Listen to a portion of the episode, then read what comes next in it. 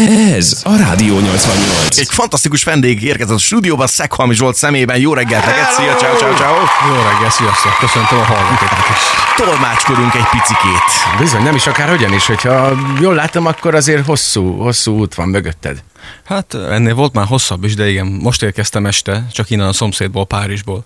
Mig- Miguel barátom kicsit megkóstoltatta velem, nem a borokat, hanem egy, egy idegen módon a ottani söröket. Na, és milyen volt? Jó sikerült hétvége? Jól sikerült, jól sikerült. Hát kb. ennyit mondhatok el így publikusan, de nagyon igen, emlékezetes volt, de hát a Miguel barátomról azt kellett hogy egyetlen egyszer késtem le repülőjáratot életembe, és van mögöttem egy, hát nem tudom, pár száz, az miatta volt. Ak- akkor is Madridban elvitt egy Berlin Cabaret nevű helyre, és ott is megkóstoltatott pár italt velem.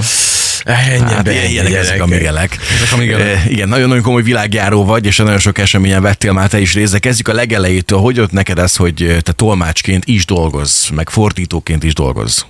Hát azt el kell mondani, nekem ez mindig így mondom, hogy a tolmácsolás az egy kontárkodás, tehát nekem a végzett szakmám az más. Jog, jogot végeztem itthon, és diplomáciát kint Madridban, Spanyolországban, és a tolmácskodás az csak adódott egy lehetőségként a, a futball kapcsán, egy Ferencváros, egy eszpanyol Ferencváros meccs kapcsán beszippantott, és azóta hát kiképeztem magam természetesen, és mellette pedig a fordítás, hogy ezt tudni kell, a tolmácsolás az, amikor az ember ugye a száját használja, fordításnál pedig a, a klaviatúrát és az írásban történik. Ez két egyébként teljesen különböző szakma, más habitust is kíván meg, ugye ezt ki lehet találni, hogy amikor az ember a kamerák előtt beszél, mondjuk egy Mourinho, Ronaldo mellett, az kicsit más, így stressz, meg intenzitás szintet tekintve, mint amikor otthon a klaviatúrán pötyög és Mhm. uh-huh. szótárazgat. De hogy jött az Espanyol Ferencváros sztori?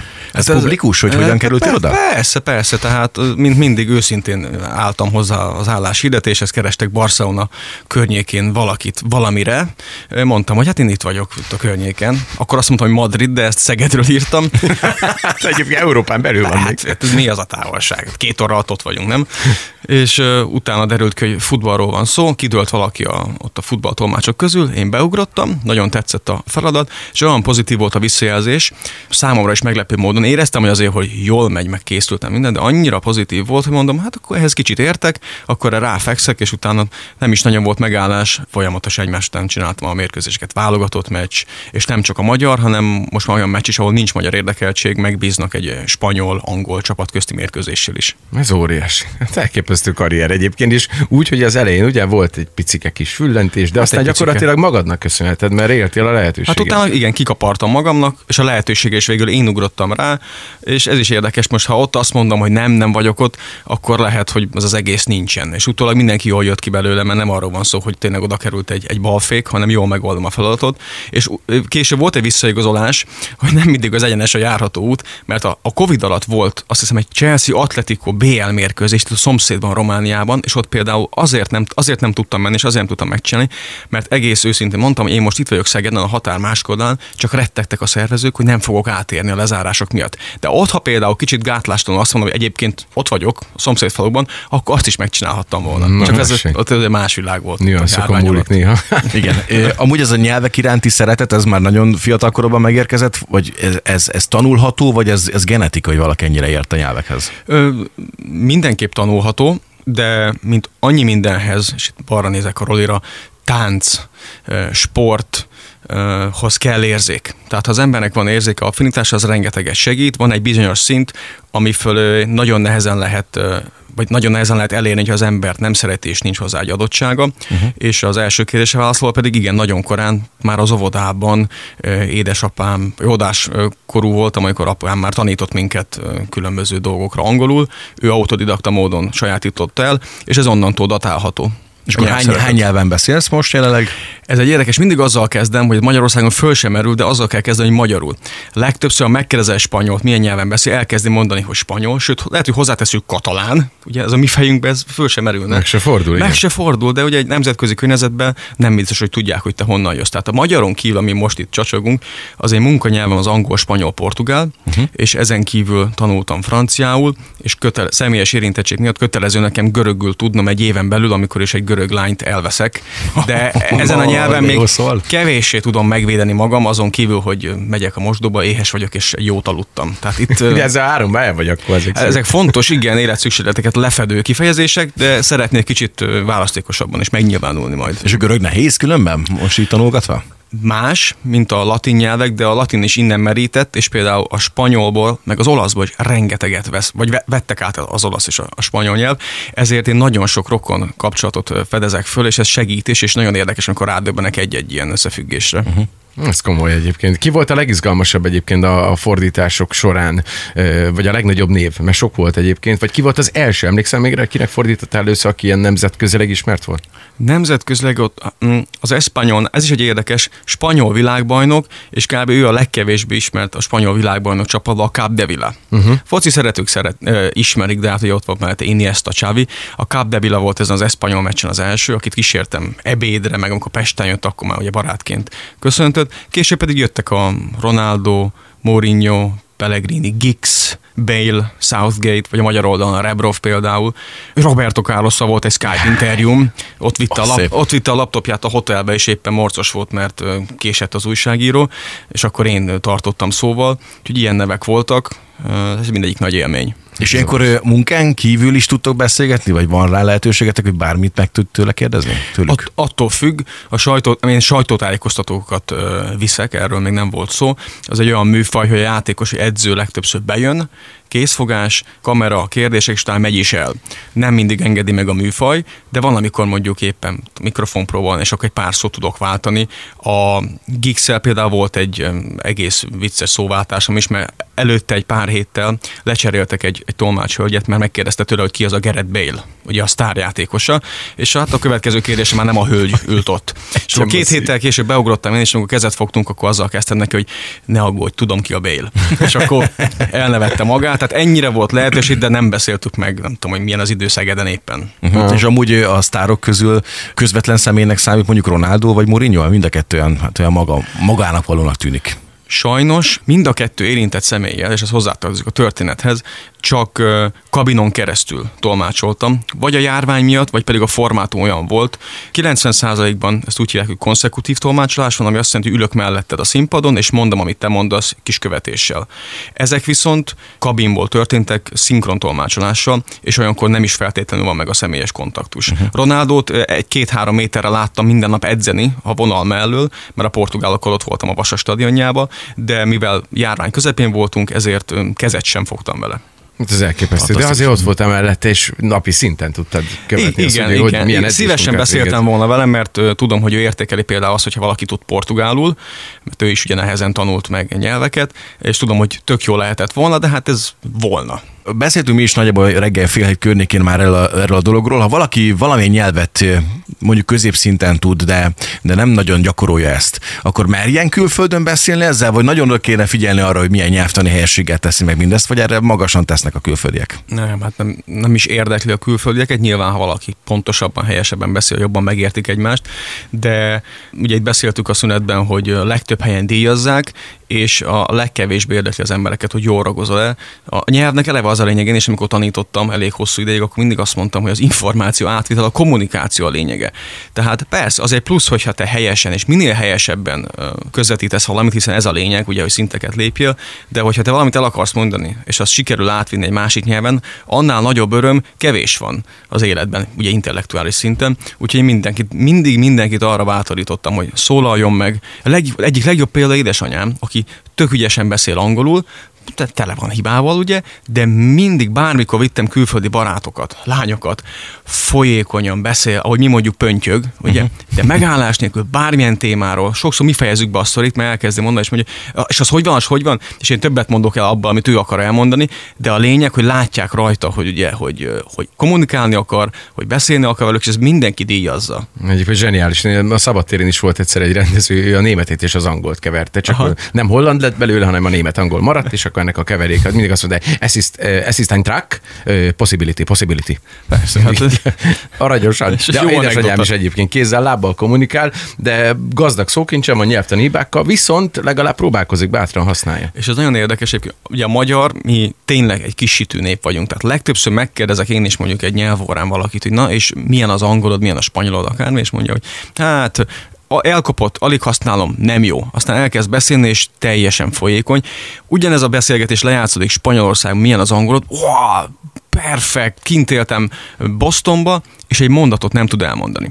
De a hozzáállása, és ebből ugye az is következik, a spanyol meg fog szólalni, uh-huh. egy mondat után kiderül, hogy fogalma nincs, de a magyar meg se fog szólalni, és elrejti azt a tudást, ami egyébként ott van, csak kisítőség miatt nem meri felfedni. De ezt valami gyerekkorban rontják el, vagy fiatalkorban, hogy ro- rossz az impulzus? Vagy, vagy az is lehet, hogy az iskolában, ugye, hogy Skandináviában, meg más országokban folyamatos beszéltetés van, és nem javítják ki lépten a hibákat. Tehát lehet, hogy itt ha nekünk is olyan, olyan élményeink vannak az iskolában, hogyha valamit rosszul mondasz, akkor azonnal a tanár közbeszól, hogy azt nem úgy kell mondani, és akkor egy idő után az ember azt mondja, hát akkor inkább nem is mondom, vagy jobban átgondolom, emiatt lassú leszek, és egy ilyen megfontolt beszélgetés vagy beszélés lesz a miénk idegen nyelven, ami a kommunikációt ugye nem viszi előle, és nem gördülékeny. Igen. A nyelvtanulásra sosem késő elkezdeni? Te ezt hogy látod? Vagy inkább azért inkább fiatalkorban érdemes lenne? biztos, tehát bármikor el lehet kezdeni, ugye időskorban is sokan tanultak meg nyelveket, az biztos, hogy sokkal könnyebb fiatalon.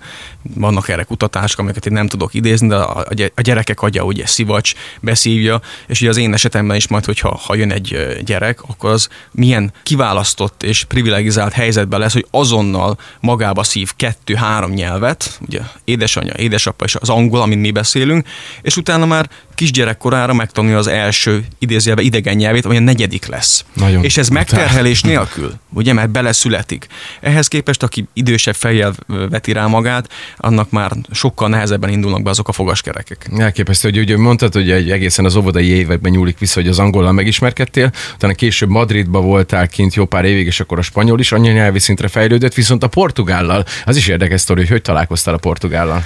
A Portugállal Brazíliában találkoztam egy munka kapcsán, kiküldetés kapcsán. Én végig Argentinára készültem, oda fognak küldeni, Brazíliában kötöttem ki, de amint kiderült a hír, hogy Brazíliába megyek, rögtön fölfogtam, hogy ez, ez így jobb lesz, még legalább megtanulom ezt a nyelvet, és az elején ugye ez a portu 8 beszéltem, portugál-spanyol keveréke, próbáltam megélni a, a spanyolból, eh, de egy nagyon gyorsan át tudtam váltani, ugye a két nyelv azért nagyon hasonlít, de két külön nyelvről van szó, és két hónap után már tényleg úgy tudtam beszélni, mondjuk tartottam előadást Magyarország történelméről, de, de ehhez hozzátartozik az, hogy azon kívül, hogy érdeklődött, meg van némi közöm hozzá, brazilokkal éltem együtt, brazil telenovellákat néztem, és brazilul olvastam a híreket, tehát tettem érte. Aha. Kemény, nagyon kemény. Nekem még az egy érdekes téma lehet, mindazonáltal ugye, hogy említetted, hogy jövőre már egyértelműen áttérsz majd ugye ház, házas élet pályájára, viszont azért az ezt megelőző években mennyire segített neked ez a számos nyelvismeret a csajozás terén? Hát van egy film, a Jessica Alba, az a Sleeping Dictionary, ugye az alvó szótár, ahol úgy tanul meg a, férfi, egy, egy misszionárius férfi, hogy mellé rakják a törzsfőnök lányát, és ez, ez, ez alapján megtanulja a helyi nyelvet. Hát én mindig azt szoktam mondani, mindig azt mondtam régebben, hogy a legkönnyebben így lehet nyelvet tanulni, hogyha van egy olyan személyes motiváció, és az legtöbbször ugye a szerelem, hívjuk így, ami, ami napi szinten ott van melletted, és szeretnéd átadni a gondolataidat annak a kiválasztott hölgynek vagy úrnak, akkor az rengeteget segít, és hát így tanultam a portugált, így tanultam, meg a spanyolt, így tanultam jól, sokáig ugye volt egy spanyol lány az életemben. Természetesen enélkül is lehet, most nem kell mindenkinek elkezdeni a, föladni a hirdetéseket, kortól függetlenül, de a fiataloknak ugye ez egy hatalmas lökés lett, főleg, hogyha külföldön mennek tanulni, hogy ugye nem magyarokkal vegyüljenek, hanem a helyiekkel, mert ez egy ilyen hasznos hozománya egy kintartózkodásnak, hogyha még össze is gabajdik az ember valakivel. És hogy látod, mi, mi lesz a jövő nyelve? Tehát most ugye az angol egyértelműen dominál, de ettől függetlenül lehet, hogy majd teret nyer mondjuk valami másik nyelv? mondják a kínait, uh-huh. ugye, a számokból kifolyólag. Én, én kétlem, hogy az angolt a közeljövőben ki tudná szorítani bármi is, ugye a, a, már a gyökere miatt, amit vert az utóbbi 200 évben, meg a, a, a könnyűsége miatt. Ugye angolul, ha valaki ráfekszik, nagyon rövid idő alatt tud társalgási szinten kommunikálni, ez az üzletben a nyelv, úgyhogy én nem hiszem, hogy ezt bármikor kiütnék a közeljövőben, az biztos, hogy fölértékelődnek más nyelvek, kétlem, hogy a hindi följönne mellé, ami ugye most az első számú ország a világban népességét tekintve, a kínai az talán oda kerülhet, a spanyol a második legfontosabb nyelv, idegen nyelvek közül, csak ugye akik beszélik, az gazdaságilag nincsenek ott a toppon egyenlőre, de a válaszolva a kérdésre, de a kínai lehet egy ilyen hatalmas plusz, ha valaki ezt megtanulja. Francia. Uh-huh. Hát megkaptuk az információkat tőled, hogy angol, spanyol és portugál, ezek nagyon mennek. Anyanyelvi szinten különben? Ezt hát, lehet mondani? Ö, nem, és nem is mondanék ilyet soha de legalább nem azt mondtad, hogy perfekt. Ezt szokták mondani, hogy perfekt. Ez egy nagy tévhit. Ugye a perfekt azt jelenti latinul, hogy befejezett. Ilyen értelemben magyarul se vagyok perfekt, és talán senki. Lehet, hogy Márai meg Eszterházi. De most fordítok például egy nagy könyvet, egy nagy filozófiai könyvet, és hát a saját a magyar nyelvemet tanulom. Angolra fordítom magyarra, de a folyamatosan a szinonima szótárt nézem, hogy választékos legyen. Tehát még a saját nyelvem sincs befejezve, és nem is lesz soha. Anyanyelvi szinten pedig ugye az anyanyelvem a magyar, azt beszélem. A többi nyelvet lehet, hogy valaki meg megtanulhatja tényleg, hogyha évtizedekig kint él. Főleg inkább akkor, hogyha kint született. De inkább azt mondanám, most saját magamról beszélek, tehát ezeken a nyelveken bármiről tudok beszélni, választékosan, bármilyen témában dolgozom rajtuk, dolgozom ezeken a nyelveken, és dolgozom is rajtuk, felelősséget vállalok értük, ezért pénzt is kapok, nagyon jól beszélek, megdicsérnek, de az, hogy anyanyelvi, én azt soha nem mondanám. Uh-huh. Hát egy pici játékot azért hoztunk neked, hogyha nem maragszol, jó? Soha. Spanyolul, meg portugálul. Hát a, kapsz egy spanyol és egy portugál mondatot, mondatokat, Aha. és akkor ezt, ha le tudnád fordítani, az megköszönöm, nem baj, ha van benne hiba, kicsit elborult itt vagyunk. De várja, várja, nem baj, ha lesz hiba ki a te oldalon, vagy az én oldalam. Tiéden. az enyémben valószínűleg nem lesz, de nézzük. Na, nézzük, nézzük. Ugye, ez egy spanyol mondat lesz, pontosabban kettő is. Dejé al gato afuera en la terraza. Su pelaje se puso de punta kint hagytam a macskát az erkélyen, és a égnek állt a szőre. Oh, de jó, te jó ég! Hát ezt Ugyanezt akartam mondani egyébként. Na nézzük akkor egy ez portugál. spanyol volt egyébként. Igen, spanyol. Most egy portugál következik. Ronaldo não gosta de ficar histérico. Desculpe, eu só estava brincando. Ha, ha jól hallottam, Ronaldo nem szeret hát szó szerint ezt mondta, Ronaldo nem szeret hisztérikusan viselkedni, uh-huh. bocsánat, csak vicceltem. Azt a mindenit, hibátlan, mondtam, átmentem, átmentem. Jó, akkor a meglévő munkáimat nem adom le, tehát akkor azokat még, azokat még befejezem. Jár Nagyon-nagyon-nagyon rendben volt. Úgyhogy nagyon szépen köszönjük Szekhalmi Zsoltnak, hogy megérkeztél hozzá ma reggel. Fantasztikus az a munka, amit képviselsz, és öreg is továbbra is Szeged hírnevét. Nagyon szépen köszönöm. Egy öröm volt. Na, mi örünk, hogy itt voltál, Zsolti. Köszönjük szépen. Elképesztő egyébként. Most jött Franciaországból, megy Görögországba, néhány hónappal ezelőtt töltött kint egy hónapot Indiába. Elképesztő, hogy hány országba járt már a világ országai közül, és hogy ugye gyakorlatilag négy idegen nyelven beszél. És akkor itt vagyok én, ugye a kis magyarommal, meg az angollal, meg a konyha olaszszal, meg Horvátországban, mivel járunk ki sűrűn szinte minden nyáron, mert én egyszerűen rabja vagyok. Vala lépo, így van, így van, és akkor ennyi. Igen, jó dolog ez, az ember tudja a nyelveket, mert eh, hát gondolom én, hogy Zsolti példa is mutatja, azért nagyon egyszerűen el lehet helyezkedni akkor a világ rengeteg pontján, tehát nem kell akkor már itthon dolgozni, akkor akár még külföldön is mehet, sőt távol is egészen bátran, bár hogyha valaki tolmásként funkcionál, akkor azért eh, nem baj a helyszíni jelenlét, de az is egy nagyon szép dolog, hogy mennyi országban már jár, de hogy egyáltalán mit művel ott, és hogy milyen emberekkel találkozott, és kiknek segítette a munkáját. Hát ez egészen fantasztikus, hogy egy ilyen ember járt a stúdióba, aki nem olyan régen még Ronaldóval beszélgetett, meg x meg ezekkel, Mourinhoval, nekünk ilyen futball szurkolótlan, meg szeretőknek azért ez, ez, szép dolog, meg hát ugye benne van jó pár fordítósdiban is, hogy mondta ő is egy filozófus könyvet fordít most éppen angolról magyarra, meg hát egyéb más tevékenységekhez is hívják őt, és ott van a, a topban a neve, hogy éppen szükség van tolmácsra, fordítóra, akkor, ez akkor innen Szegedről tessék, jön egy srác, és akkor megoldja a munkát. Megnyílik a világ egyébként, ha idegen nyelveken beszélsz, akkor megnyílik a világ. Nekem mondjuk számos ismerősöm van, aki úgy ment ki külföldre és úgy vállalt munkát, hogy nem beszélt semmilyen szinten, és fél év, egy év alatt maximum felfejlődött egy olyan szintre, hogy a hétköznapi életben tökéletesen tud kommunikálni. Nem tudom, szerintem kell hozzá egy kicsi érzék, én biztos vagyok benne, hogy, hát hogy ez szükséges, hogy te akár több nyelvet is meg tud tanulni, például mondjuk gyorsan, de hogy alapvetően az, hogy manapság az, hogy legalább egy egyet tudj egy angolt, az szerintem elengedhetetlen, ez egy nagyon fontos dolog. Rengeteg írtatok kommentet a Facebook oldalunkon, facebook.com per Radio 88 Szeged. Azt írja például Gábor, hogy felső szintű angolul beszél, anyanyelvi szinten pedig német nyelven, és igen, 21 éve Tirolban élek. Na, hát ez ennyi. László nyelvezete is izgalmas, hiszen ő hollandul beszél és használja minden nap. Én hollandul, nekem volt majd esküvőm, volt egy holland, ugye a vőlegény holland volt, ő azt tanította meg nekem, hogy happy eye for my dry birches. Három sört kérek. Oké. Okay. Hasznos egyébként, hogy a szomjas vagy. Ez egy jó dolog, külföldön is alkalmazható. Azt írja Gábor, hogy tájmagyar beszél. Na, ez egy csodálatos Pláne, hogyha a legóra Viszonylag lép. egész sokan vannak kicsony országunkban, akik ezt a nyelvet beszélik. Szép munka. Azt mondja, liter pálinka után minden nyelven beszélek, és használom, és ez Attila. Igen, igen. Hát egy liter után én leginkább nem beszélek, hanem alszok. Azt írja nekünk még, Erika, sajnos nem beszélek semmilyen nyelvet, de megértem. Édesanyám egy családja német anyanyelvű volt. Ha olyat beszélgettek, akkor még akár ezt én is meghallhattam, és láttam, hallottam, és átéltem, hogy pontosan miről van szó. A Gibiben ugyan tanultam négy évig, de az ember ott elég önbizalmat. A magyar nyelv az jól megy. Hát igen, ez is önbizalom. Ez tényleg, ez Zsoltitól is elhangzott, hogy, hogy mi külföldön magabiztosan állnak a témához, még hogyha nem is nagyon tudják a nyelvet, meg ezt tudják magukról is, hogy nem igazán megy a nyelv, nem magabiztosan lépnek fel a magyar, hogy úristen, meg, kell- meg kell szólni, atya úristen, mi lesz most. Meg hát a magyar olyan, hogyha ki, ki megy külföldre és magyar hangot hall, akkor inkább befejezze a beszédet. nem, hogy Hát így van. Kiderül, hogy ő is magyar. Megvan az a, megvan a, vagy hallod azt a tipikust, amit itt, itthon is egyébként kötőszóként használunk, és akkor megszólalsz, hogy hát ezek a miei. Barátom, itt vagytok, hát de jó. Mondja, adjad már! És akkor már rá is jössz, hogy vannak már körülötted honfitársak. Ez a Rádió 88.